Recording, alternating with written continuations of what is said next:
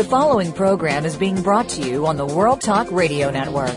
For more information about our network and to check out additional show hosts and topics of interest, please visit worldtalkradio.com. The World Talk Radio Network, where the world comes to talk. The views and ideas expressed on the following program are strictly those of the host or guests and do not necessarily reflect the views and ideas held by the World Talk Radio Network, its staff, and management.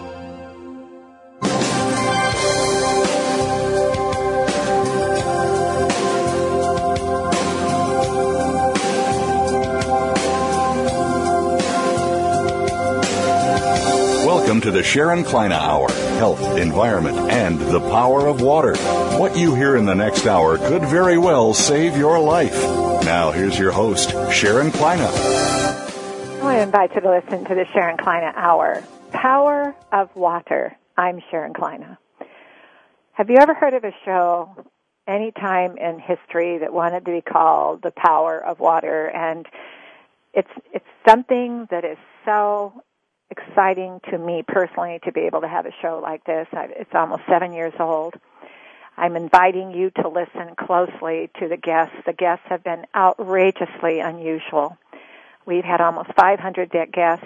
They range from all over the world, from different backgrounds, from Nobel Prize winners to PhDs to the United Nations to being in Sweden with World Water Day, in Holland, Kenya, all over this United States, uh, different backgrounds and different subjects, all pertaining to your life.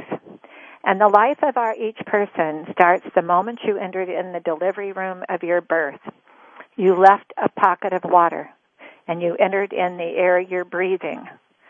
You began to dehydrate. You don't have water around you anymore. You're only de- you're depending upon the humidity, the water and the humidity and then your lifestyle and the water you're going to be drinking, fresh water. We're not talking about you drinking the ocean and salt water, saline water. That was meant for another purpose. Trust me, it dries too quickly. We're not barnacles. I'm talking fresh water. And as you know, on the earth, we have 98%, 97% of our water is seawater, salt water. 3% is fresh water, but only 1% is available for all life on earth to live with fresh water. Now, what is the key to health and disease and, and study to discover? We're dehydrating too quickly today. The moisture in the air is not as healthy as it used to be. We're not drinking the water we used to drink because now we have all these choices sugar waters, juices, all the uh, drinking too much coffee to dehydrate, and all these different choices of liquids. What we must learn to do is drinking fresh water with nothing in it. If you want to add a little lemon juice or something to it for flavor, but please drink water. But the other one that is so important is our politicians are not putting a priority to protecting the fresh water for all generations and life to come. Have you ever heard them talk about protecting water as a number one crisis? As a number one before the solar panels, before the wind, uh, uh, uh, the windmills, and I could go on and on and on. All these things. Water, water, water. Now we had a guest on here from, uh, from Singapore talking about how Singapore learned how to recycle their water. We must learn, and there could be a lot of jobs in that, learning how to discover what we can do with water. It's the priority. It's a priority. The Power of Water radio talk show is emphasizing how important it is that we forever put water number one. And if you're going to talk to your politicians and anybody in a position that you elect, make sure they make the priority of water on earth is number one. We have 5,000 children dying a day without water. That is not to be excused. That is unexcusable. We're fighting wars all over the world with what we call a terroristic activities of people who don't care about our freedoms. But what about the child who's being terrorized because they don't have any water to drink and the mother having to watch that? What is a disease? Dehydration. So stop and think about how important this is. Make your priority of your drinking fresh water every day. I was reading in a, a health magazine, Natural Health magazine, and the priorities on the in the magazine were so exciting because the indulgence of what you should indulge into for your better health should be H2O. It is so important to your eyes and to your brain and to your blood and your weight loss if you want to be have a weight loss, lack of swelling in the abdomen. I could go on and on. And they say don't drink so much coffee. Drink drink drink de- green tea. It is not a dehydrator. Then also when you're sleeping, remember sleeping is a dehydrator if you go to bed eating food too soon to before going to bed. When you go to bed to sleep, that's Earth's way of when nighttime comes to rest, to relax and slow down the body and slow down that dehydration that causes you water loss and to regain to get your oxygen back, your energy back. Now, today we have two exciting guests. I have one on coming on my first guest, and I always like to have Fred on here. Fred Kirschenmann. He's a PhD. He comes from a family background of, of over 2,000 acres. They've been raising organic uh, uh, crops. But his subject is drought, fresh water depletion, and the climate change. Fred is very exciting to have on, and is he dedicated? Then we have, Fred comes from Iowa. We have Fred Schatz on today. And Fred is from Medford, Oregon. He's going to be discussing agriculture and anthropology and water and agriculture and what's happening in the poor countries. We're going to listen to our sponsor though first. Nature's Tears Eye Mist. Did you know that the surface of your eyes is 99% water? Did you know that? Health education about eyes is so bad. I, I, I couldn't, cannot believe how we're not ever getting education about the eyes. At the surface of your eyes, when that eyelid is open, it's dehydrating. Vision impairment is lack of water, natural water at the surface of the eye. And vision impairment leads to dry eye, and dry eye leads to potential blindness. So learn more about your eyes. But Nature's Tears Eye Mist is that supplement to be able to provide a water supplement with just a mist, all natural, no preservatives, no chemicals to supply a mist, a mist, excuse me. We'll listen to our sponsor and we'll be right back with Fred.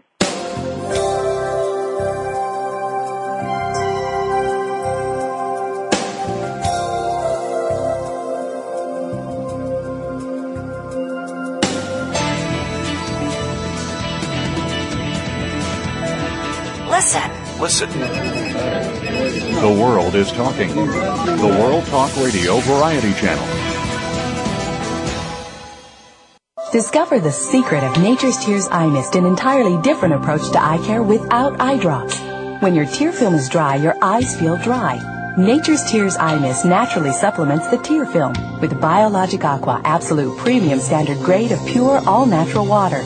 Nature's Tears Eye Mist, just a mist. All natural, safe, convenient, no preservatives. Nature's Tears Eye Mist can be purchased nationwide at selected eye care professionals and drugstores near you.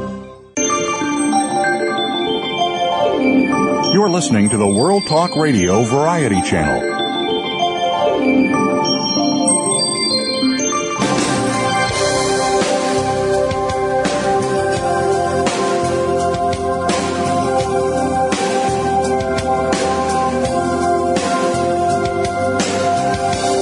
Listening to the Sharon Kleyne Hour, Health, Environment, and the Power of Water. If you have a question or comment, please direct your email to Sharon Kleyne Hour at yahoo.com. That's Sharon Kleyne Hour at yahoo.com. Now, back to the program. Fred, are you with us? I'm here. Thank you for joining us again. I, I was really excited that my program producer, uh, Polly Featherton, could get you back on again. Well, it's always a pleasure to spend time with you. Well, you know, um, the, the subject is drought, fresh water depletion, and climate change, but can we talk about it too much uh, with what's going on? If, if the climate, if they're not having a flood, you probably just heard in Minnesota they're having snow already. One day there's water skiing, and the next day there's snow. Uh, they're on their snowboards. And what are you finding, Fred? Uh, what is your what do you what is your what have you been learning and research? What is happening out there for the world to understand uh, that there is a climate change? Has it been going on forever, and we just didn't take time to notice? Well, it's uh, you know if you if you look at some of the research data, uh, there are a lot of different opinions, uh, especially out here in the in the in the central part of the United States. Uh, and uh, we still have a number of people that are not believers in climate change, but I think that the uh, severe drought, which we had this summer, is at least beginning to change some of that.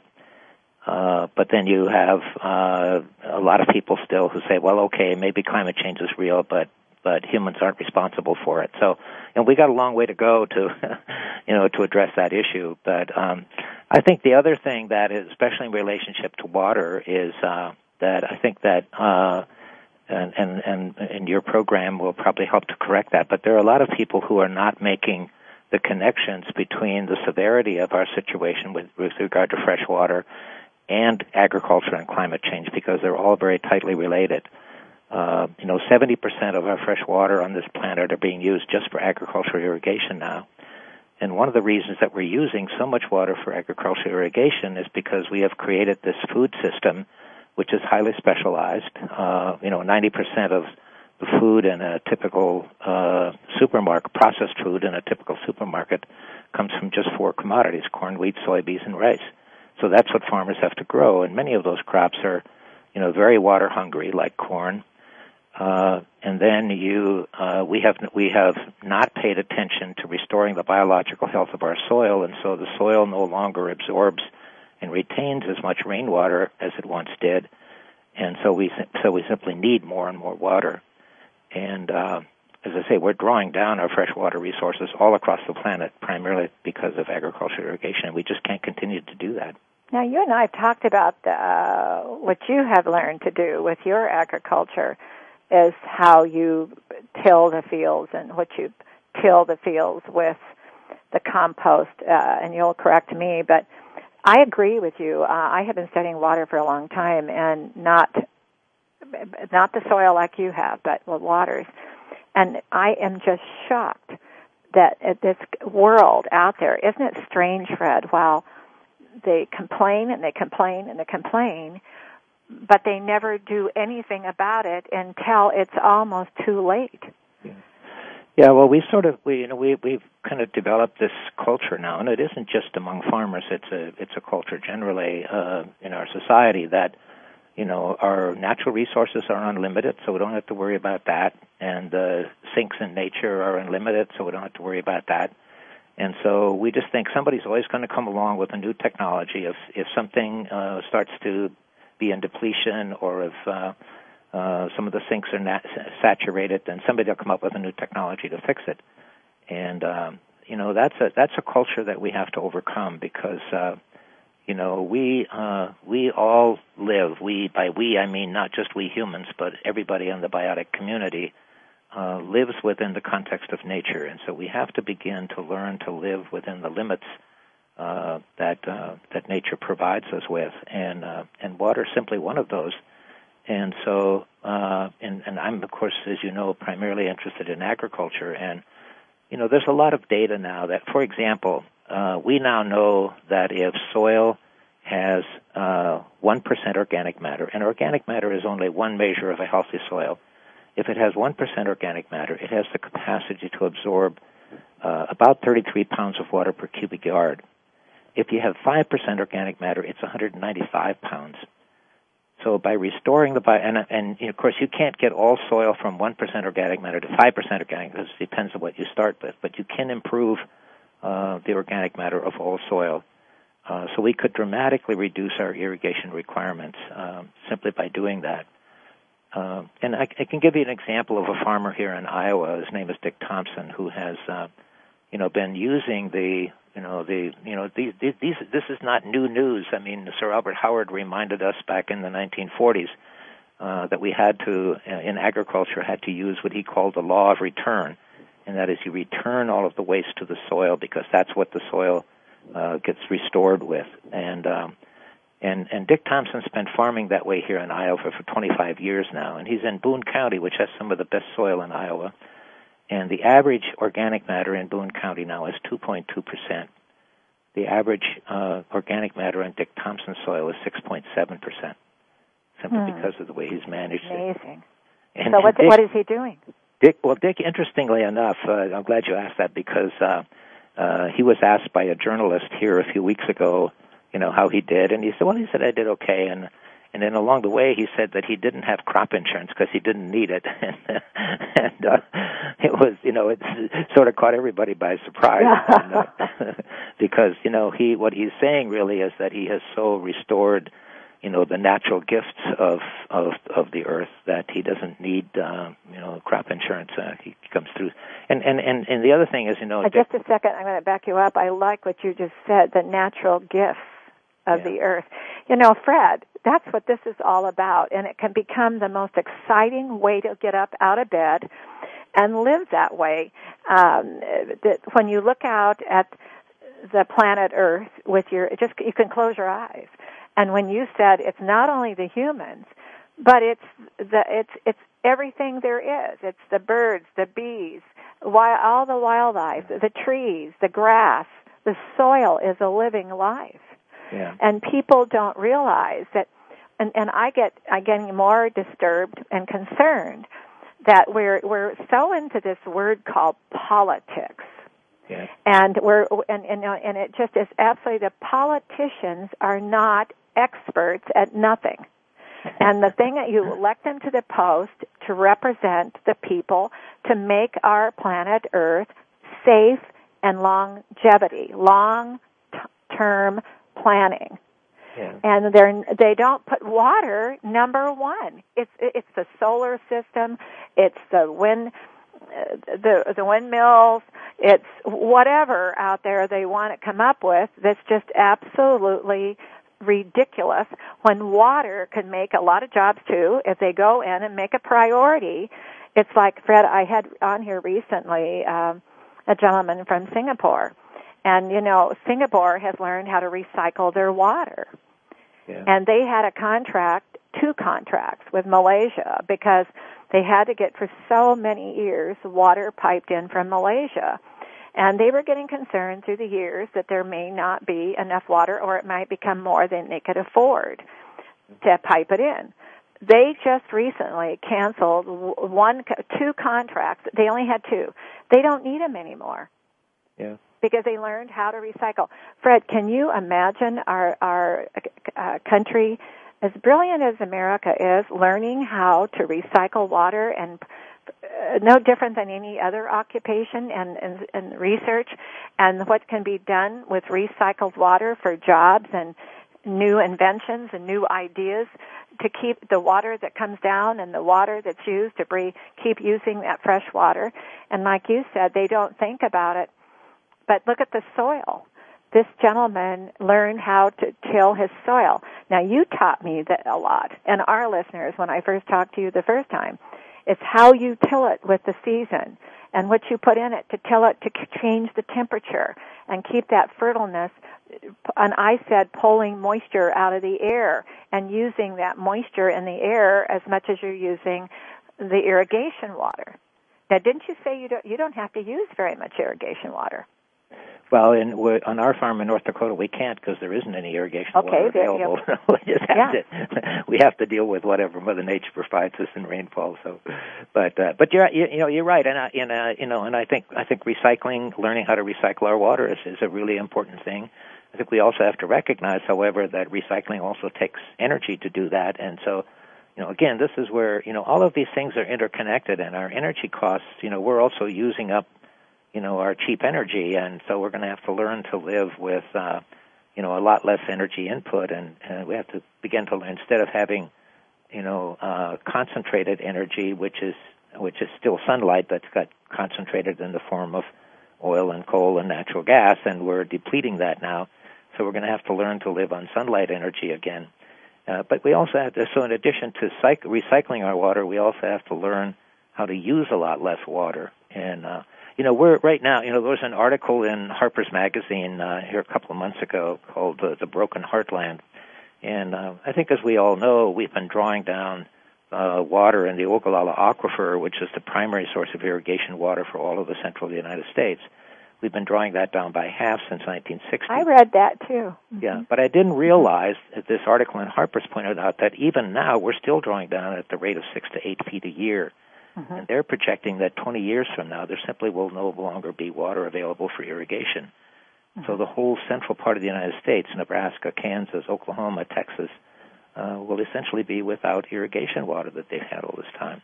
Mm-hmm. So, you know, we simply have to learn uh, that, you know, you know, and, and you, you, t- you talked about this a little bit earlier, but the, you know, but but the, you know, the the rest of the biotic community, and uh, you know, I think the cultural shift which we have to make, and Aldo Leopold tried to help us understand that already, you know, again back in the 1940s when he, uh, one of one of my favorite uh, quotes from him is that uh, we have to learn that we are not the conquerors of the of the, what he called the land community, by which he meant the whole biotic community. We are not the conquerors of the biotic community. We're simply plain members and citizens. and so, you know, we have to recognize that we're a part of this rich living biology that we're a part of, and uh, and and and we have to share uh, the the nat- the gifts of nature uh, so that it's all healthy. Because if it's not all healthy, then we can't be healthy. And well, what do you think, um, Fred? All the diseases that are out of control. Yeah.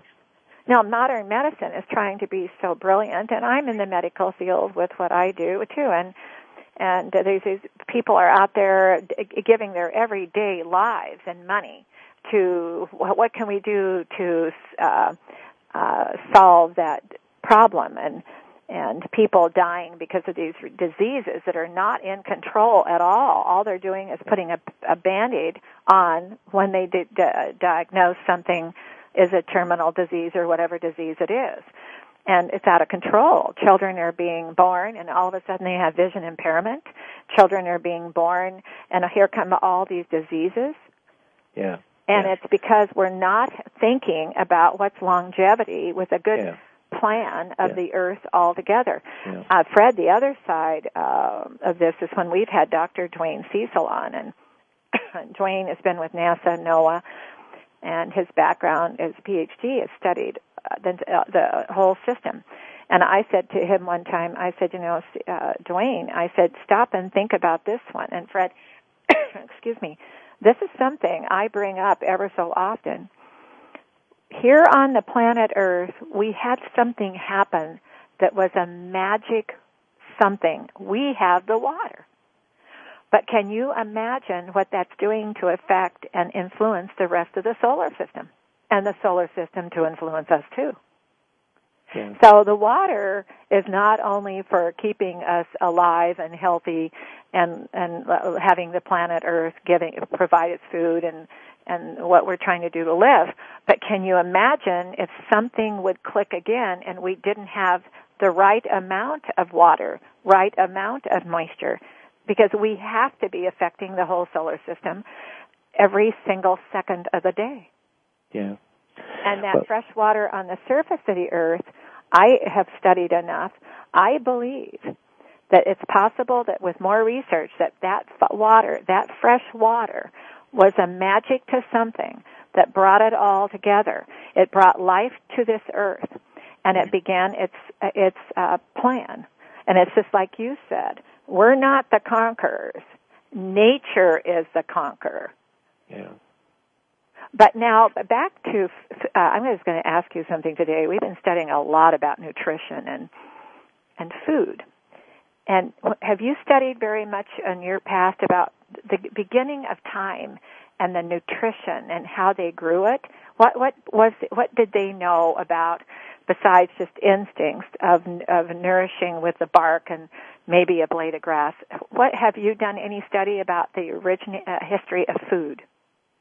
Well, yeah. Again, it's uh, uh, you know the, the the the thing that I think we we often uh, forget about is that we you know we tend to think about uh, whether it's food or water, whatever. It's simply a resource that we can extract from wherever and then uh, you know use it in whatever way we want, and then go on to something else.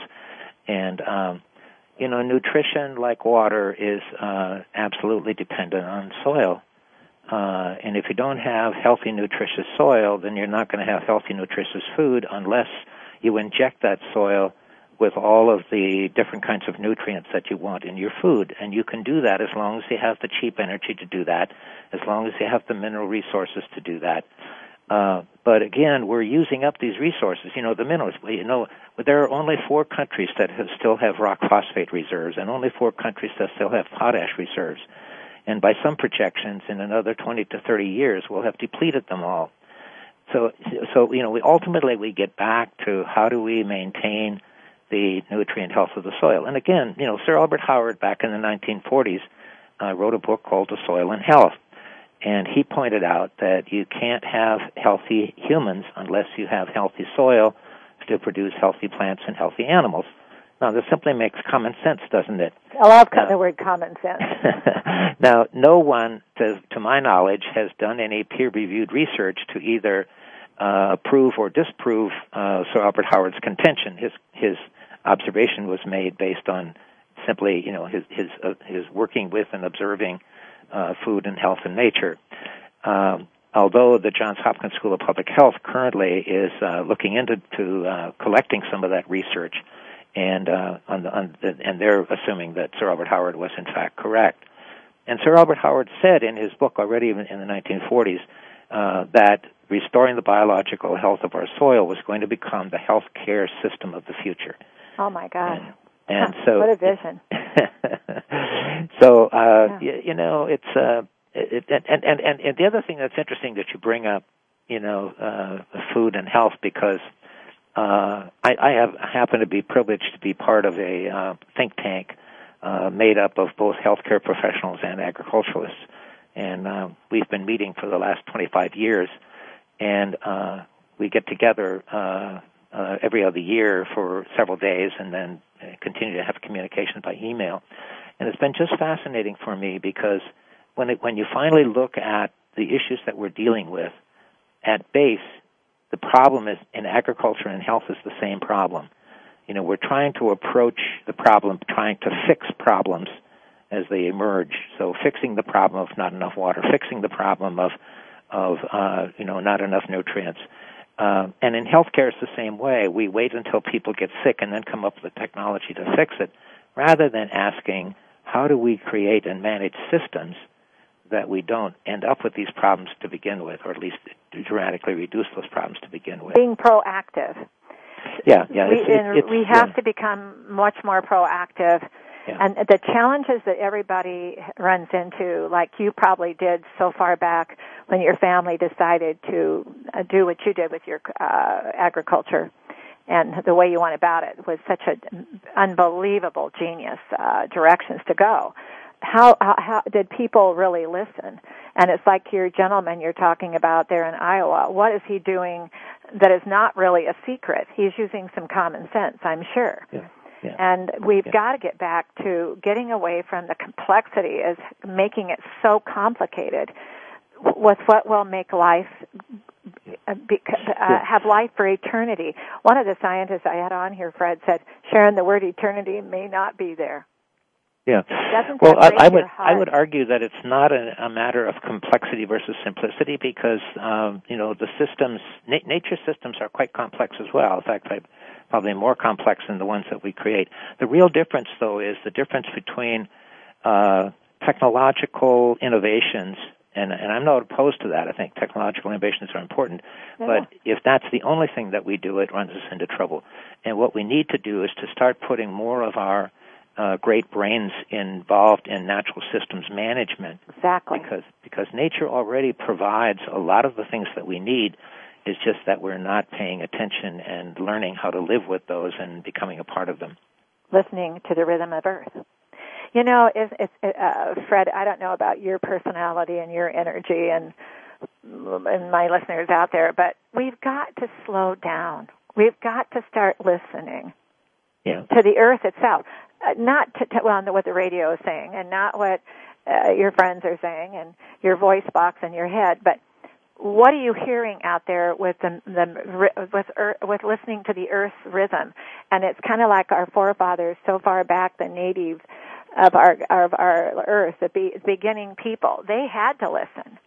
They they couldn't instinctively do what they did uh, to uh, move on on Earth to do what they did to take us where we're at today if they weren't listening. But today we think we know it all. Yeah. And that's the sad part about what's happening to these diseases. That's what's happening to the depletion of water.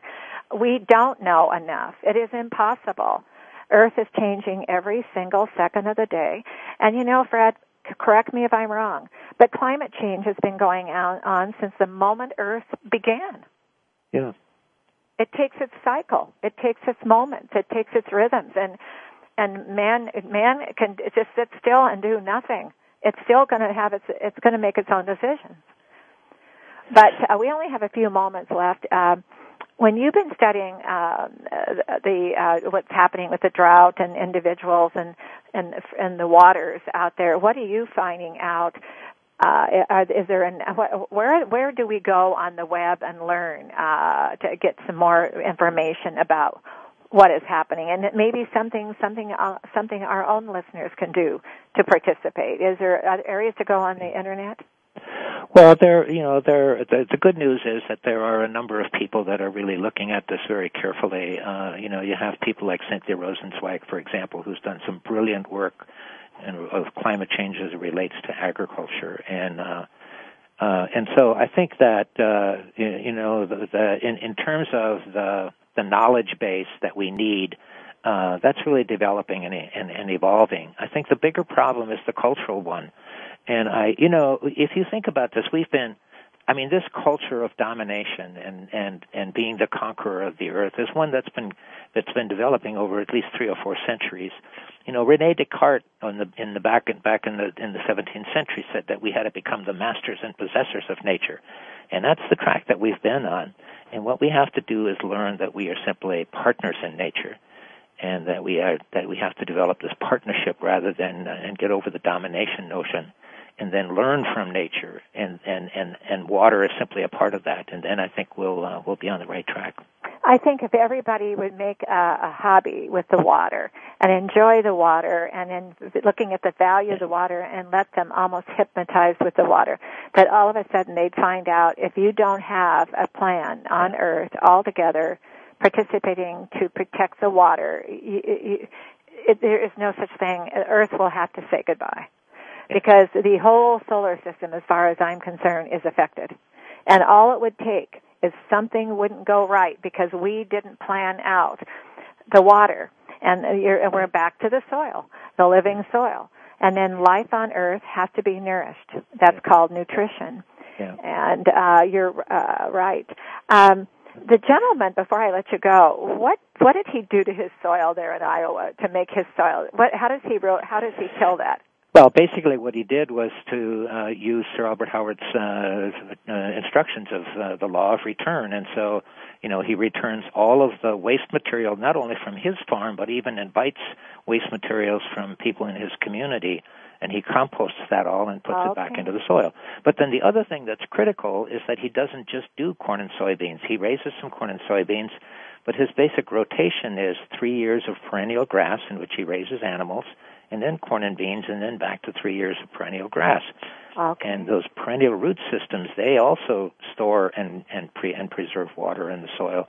Oh my and God! So, so it's oh just, my! Uh, I'm glad yeah. I asked because I was going to ask you at the at that at the moment when you mentioned it, and I isn't that fascinating? And you know, we all should be living our personal lives, just thinking that way every day to be healthy. Yeah. How to live our lives to slow down the dehydration, hydrate, and well, I want to thank you for joining us today.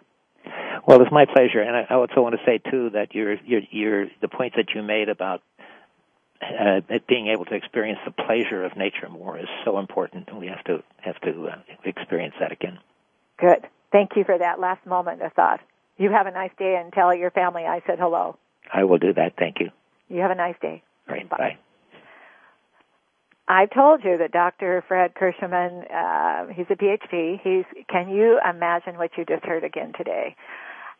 I often t- times will say, wow, and that's one of my wows. I enjoyed every single moment. It brought tears to my eyes because that's what it's all about for you to enjoy the planet, enjoy your nature, who you are, and what you want to be, and add to that every day. But don't forget, the water is your priority of all living on Earth. We're going to listen to our sponsor, Nature's Tears Eye Mist, the only method of moisturizing the eye with just a mist. We'll, we'll listen, uh, listen to our sponsor and we'll be back with Fred Shantz.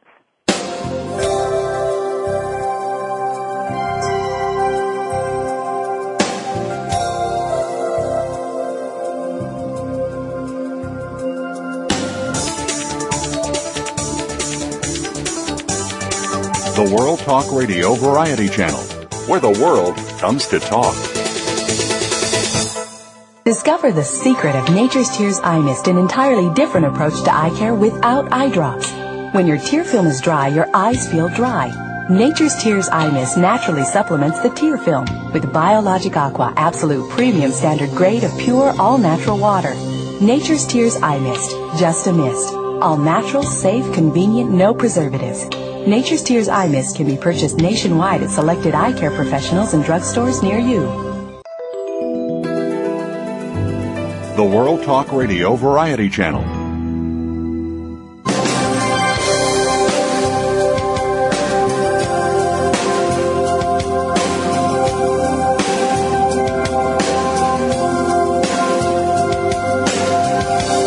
Listening to the Sharon Kleyne Hour Health, Environment, and the Power of Water. If you have a question or comment, please direct your email to Sharon Kleyne Hour at yahoo.com. That's Sharon Kleyne Hour at yahoo.com. Now, back to the program. Fred, are you with us? Yes, sir. Uh, thank you for joining us today, and I want to thank Polly Featherton for introducing us to you and what you do. And you're an agriculturist and anthropologist. Yes, sir. And tell us about your background. Who, what have you been doing? Well, after I got out of college, I joined the Peace Corps and wanted to go overseas and do my bit for world peace and pretty idealistic. It's been a couple of years in Kenya, East Africa, in agriculture and some in irrigation and came back to graduate school and decided I got married, decided to go back overseas. We did. Uh, we wanted to work in poor countries and um, try to do what we could to um, uh, work with uh, people you know, a lot less fortunate than ourselves. And we wanted to travel also, but uh, the main interest was to uh, examine the agricultural and, of course, the irrigation parts of uh, different countries to see how they worked and what their main problems were, and see if there were some things we could do to help uh, with those problems. So I spent, uh, well, we spent oh, over 22 years in foreign countries, uh, traveled all over, and then came back, oh, about oh, 15 years ago, and I worked 10 years in the States and then on an irrigation project as well. Uh, in in the field. So we now, of course, water, water, water, right?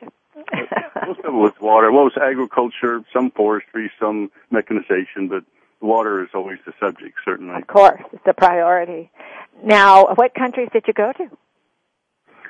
Well, uh, quite a few actually. Uh, we kind of started out in Kenya was the, of course, the first country I went to, and um, then went to Indonesia, um, Brazil, Egypt, Pakistan, Nepal, Bangladesh. Um, those are the main countries that I worked in. Mm-hmm. Now, in Pakistan, um, I've been told by some of our guests in the past that they've had water wars going on for many, many, many, many years. That a lot of their territorial problems were over water to start with, and then they started these tribal, uh, we'll call them wars, conflicts. It really began with water. Uh, did you notice that? Yes, I. Um, they used to years ago. People used to talk about black gold and how oil was really the uh, valuable resource. But of course, more recently, uh, if not for quite a period of time, water has been. I call it the wet gold because uh, mm-hmm. right now the world population and the water supply are about matched. And as the population grows, I'm a populationist myself. I think most of the problems in the world are caused because of overpopulation, and politicians are not willing to take on that particular problem. Uh, China tried, and it kind of was a mess, actually, with the result from it. But um, water certainly is a, a key part in the uh, condition. Our population, I have it in front of me, grew last week 44,192 people, new people, growth in the United States of America, but in the world, it grew last week by 1,475,884 people living on the planet Earth. The total amount of people living on the planet Earth today, as of this week, is 7,444,367,255 people. So, but what is your thinking? Um, now, I'm, you know, I don't know if you heard our former show, the guest, but the politicians are so wrapped up in uh, things that we didn't put them there to do. Uh, we put them there, I believe, to to run uh, the safety of our country and and and build the uh, build the the responsibility that everybody is responsible to uh, all of our lives on the planet Earth and not just in each country. But they're not taking serious uh, their role. They're getting in control of us. So, are you thinking that they should control the population? How would you How would you think that way? Well, just going to you know foreign countries is quite an experience of, for people that have traveled. If you go to a place like Nepal, you uh, I spent a year there as well um, in an irrigation project. Mm-hmm. Um, you see that most of the mountains have been stripped completely bare from uh, wood and resources. Uh, people in several other countries, of course, dying from schistosomiasis, which is a, a kind of a worm that's in fresh water. Anyone that travels overseas should stay out of any kind of fresh water, especially the rivers. Um, Egyptian people, in particular, die in their 50s primarily because of schistosomiasis and hepatitis. So just the general hygiene in foreign countries, as many people know, uh, is really a, a serious problem and to deal with those, of course, the politicians, most of them give a lot of lip service to it, but it comes down to the thing that affects everyone, every place, and that's funding. If there was more funding, there would be better uh, health services, better doctors. My wife asked a doctor and a doctor in Indonesia why Indonesians had so many children, and they said uh, the doctor said that if uh, the moment that the medical profession in Indonesia could guarantee, or at least assure a mother that, you know, half of her children wouldn't die before they're five, people would have less children. So the problem is very complicated. And of course, again, all related to uh, water resources because of in that country, people, um, many of them, if not most, live along waterways that have a number of diseases. And the water treatment plants, I want to mention that in most countries, um, uh, have water treatment plants, but they only go through uh, the first and second treatment of water. So many people, even in their houses, are drinking a second treatment of water. Water isn't really clean until it goes through a third stage of treatment. So to make it completely safe, um, they just again the funding to build the proper plants and to have people that would maintain those plants well enough so the water would be clean on the other end. And then the distribution of the water, pipes leak, you know, and sewage gets into the water system. And people, in education, of course, is one of the main answers to the problem and to teach people to boil water for 15 minutes. That kills most everything, although there some amoebas that won't take care of. Lazy about boiling it. You know, uh, you hit on some things that we had not heard of before on this show about what is happening in the freshwater in some of these countries.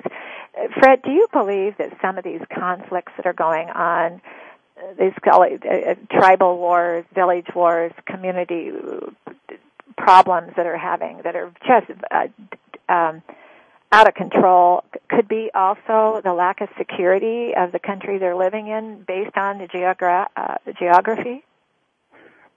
Yes, it's it's actually a very good point. One of the main uh, examples of water wars uh, can be seen on the West Bank in uh, uh, in Israel. We traveled through that area uh, when we were in Egypt and uh, that part of the world. to to go up the West Bank and see River Jordan, you know, you can pretty well understand just from looking at it uh, why so many wars and such conflict in that area of the world has gone on for centuries. That's the source of fresh water. Uh, although there are large aquifers below a lot of, uh, you know, below the deserts and stuff that they're drilling for in some areas, and they're installing some desalination plants uh, uh, on the shores of uh, Saudi Arabia and other places. It's still that, you know, basic water source that, that people have to have, obviously, to live. And in the dry, arid areas, uh, uh, there's not much of it. So, of course, people fight over it. Um, many people in uh, several parts of the world, farmers, of course, uh, fight over water all the time. The people at the top end of an irrigation system have all the water they want because they're near the river. But by the time the water runs down the canals to the end users, as they call them, not much water and sometimes no water gets to the end users. A lot of people die every year over water wars on the, you know, ground level because they don't cooperate on who gets the most water. The richer guy with more guns, you know, and more power, of course, is the one who gets more water. Um, there are a number of things that have gone on in the past and still are going on that uh, have been tried to uh, uh, work with this problem. The formation of Water Users Association is one of the main efforts that uh, USAID, the foreign our foreign aid program, initiated in a number of countries in the 80s. Uh, was quite involved with a number of that, uh, uh, quite a bit of that effort but they sent over a number of experts, uh, Colorado State probably being the lead group, that uh, formed water users associations, went out and taught two different groups of farmers about the benefits of sharing water, how to, you know, use water, and of course how to um, treat it so it wouldn't affect you, but more importantly to uh, try to get a more equitable distribution of water so people would stop, you know, the conflicts. Mm-hmm. Um, you know, this is something that a lot of people, Fred, and you and I are tapping into it right now, and we've tapped into it a little bit in the past with this show. The power of water. To have a radio talk show. Uh, many years ago, Fred, about seven years ago, was when I started this show, and somebody said if I wanted a radio talk show, and I said only if I could call it the power of water. Fred, stop and think. Our planet Earth is such a special place and uh, Fred, my other um, guest that I had today, I've had Frederick Kirschenmann. He's a PhD on a few times before. He's unbelievable. In fact, try to listen to that show when it comes on. Uh, it'll be on this afternoon on um, at World Talk Radio. But uh, when you stop and think about the water and our our the common sense of what nature provided us, and some of the things he said today about we should not be conquering the earth, we should be living with the earth. You go into those middle, middle East countries, and today it's really on our minds, as you can see. It's not what they expected it to be. They're all upset. They're angry. They're blaming. But they, people in our world, in our country and other parts of the world don't realize for so many centuries, they've been fighting over water and sure, they, some of the countries have a very wealth of oil, but the water is more important to them than the oil.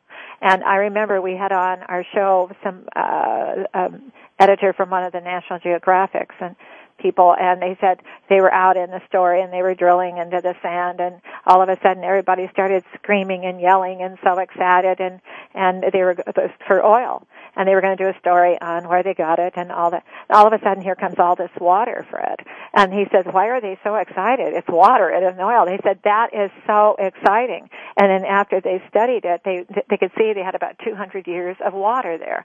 Um Fred, that's what this planet is all about.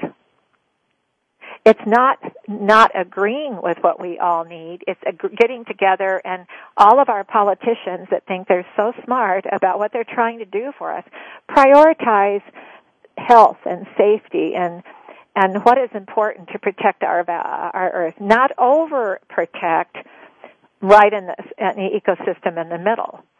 And these people don't realize that these quote quote we're fighting these terroristic attitudes, terroristic fears of people that are terrified. They're terrified of their lives where they're living. They're terrified, and we think that they're terrified of what? Of of uh, of other people's lifestyles. They're terrified. They're not going to survive. They're in the sand. Well, I, I think your your approach to you know water is power is certainly, or the power of water, either way, is certainly a, um, a very good way of putting it. I wanted to mention I'm part Native American and was raised oh. in California in the woods, and to talk to uh-huh. me or people like me about you know water and the resources and caring for it. Well, you know, of course, the, the Native American way of, of the uh, caring for the earth and the resources is is really what the culture is all about, and it's been all but stomped out, of course, in so many uh, areas, not just in the states, but Native peoples in other countries that have lived with and you know with the resources and cared for them and understood that their resources were to be shared, you know, and and if you care for them and share them, it not only brings about you know better health for everyone, but obviously uh, cares for the earth, which is really what it's all about. If it's not healthy, uh, nothing is healthy, and that's kind of the condition I'm afraid that we're in. One famous uh, Indian chief, Tecumseh, uh, uh, responded to someone uh, telling him that uh, you know they were selling the land and that people would soon own it, and he was you know just for days he he just was ranting and raving. He said, "How can you own water? I mean, how can you own land? How can you own water? How can you own the air? You know, these are things that are given to us by this great spirit and things to be shared. You know, when people take ownership of things that are in nature, uh, it becomes a, a an insurmountable problem because the the greedy, the politicians, you know, the, the forces that come in to um, disrupt uh, a natural order of things, make the situation as it is now. People would just cooperate and compromise, and that word we kind of lost in our own political system now, uh, which is an awful shame. Uh, it comes back to, and I hate to use the word again, but greed seems to be. No, it is. It, it's. You know, in the old world, there was. Um, do you remember? I'm a lot. I'm probably a lot older than you. I'm 70. Uh, do you remember in the old days, prior to my age, even way back, when a person needed a barn, the community got together and built a barn. Did they did they turn to the person and say, "Well, your barn is better than my barn"? They needed a barn. People gathered together to help each other, and that's what made our country as great as it is. Because, uh, and it, it, it, we did it together, and uh, it is together. And it's like your uh, your culture and your native American culture is that they did it together to help each other with the spirit of the love as a planet Earth and what is the nature of that love and that faith and that God. So you they took that to the faith and they believed in it so convicted such a mission of what that is and what you just said could have written a song to me because that's what this is all about. That's why I wanted a show called The Power of Water. Do you know, Fred, one of the worst weapons of mass destruction that has ever happened on our earth was when Saddam Hussein took away the water. He was mad at his tribes at when the Russians left that they had sided in with the Russians. And he went in there and started bulldozing all the canals of water to where there was no more water and they could just die.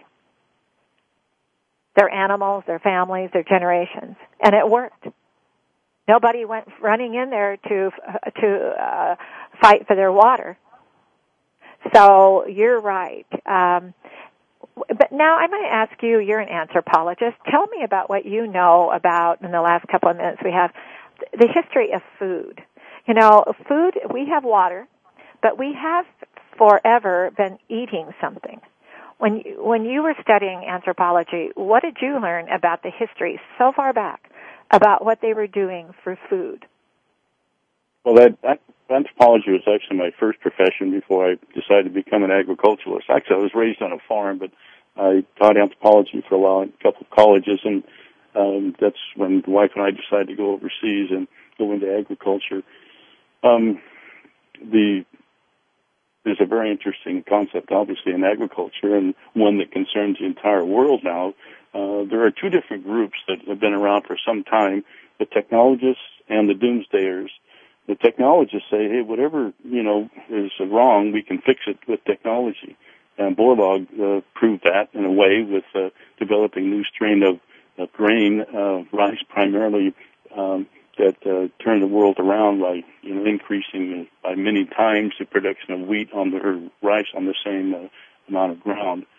Um, that um, uh, the doomsdayers are saying that you know year 2020 is a, a key year. They've been saying that for some time. It's when food supply, population, water supply, and all that comes to the same line, if you will. Uh, there's not enough of those resources uh, in the, that can, that time period to match the number of people that are going to exist in another 20 years. Mm-hmm. So, um, you know, to look at food again, uh, trying technologists trying to find ways to increase production. There's just so far you can go with that, but whatever uh, advances are made in food production, of course, or water supply discoveries from the aquifers down below the earth uh, that they pump a lot of now in those arid areas. As long as there's, there's this tremendous jump in population, which increases, uh, the problem will get more serious rather than some solution coming forward. Uh, we're out of time, but I'd like to have you on again, and maybe you and I could pre-plan uh, uh, something there on the food cycle and what has been happening there because I'm sure there's no one. By the way, I want to tell you before we go today, I have had our show in Kenya. We went to the Mara River to a scientist who had been working with studies on um, what is happening to the drought there. But Fred, I want to thank you for joining us. Thank you for what you have been doing. Uh, with your dedication to understanding our uh, the agriculture and what we need to do with water. Thank you for joining us today, Fred. Thank you very much. Appreciate being on. I'd like to look at a couple of different countries specific problems, which which may help as well. But okay, we'll we'll do it again. Thank, thank you. you. for joining us. Mm-hmm. You have a nice day. Thank you. Bye. Bye. What a day. I say wow again. Fred taught us a lot to think about. And don't forget, don't ever take for granted what these people are saying as our guests. They're all committed. They're all in a mission and it's all for all of us. Embrace your life every precious moment and somebody else's, like our guests are doing that we were talking to today. That when you're embracing somebody else's life, you're knowing that the nature of our earth is, is more important than the technology of all inventions. That there was something today that was said to, by Frederick Kirschenmann that there was an author of a book that says we cannot conquer the earth. Let the earth work. We will work with the earth's nature. And that's something to look about your, at yourself. Look at the nature of who you are. Believe in that. And then and take some time and listen. Turn off the radio, no music, no earphones, no nothing, and just listen real closely. Because Earth is whispering something. Earth is saying, don't say goodbye. You're part of it, and you'll always be here. You're that important and you want to leave something behind. I want to thank you for listening, and I want to thank Polly Featherton, and I also want to thank my secretary, Bonnie Mark, for helping to make all of this possible for me to have this show and have these guests. Thank you for being with us today. You have a nice day, and you be well. Thank you for listening. Join us next week for another edition of the Sharon Kleyne Hour Health, Environment, and the Power of Water. Mondays at 10 a.m. Pacific Time on the World Talk Radio Variety Channel. Remember to visit Sharon's website at SharonKleyneHour.com.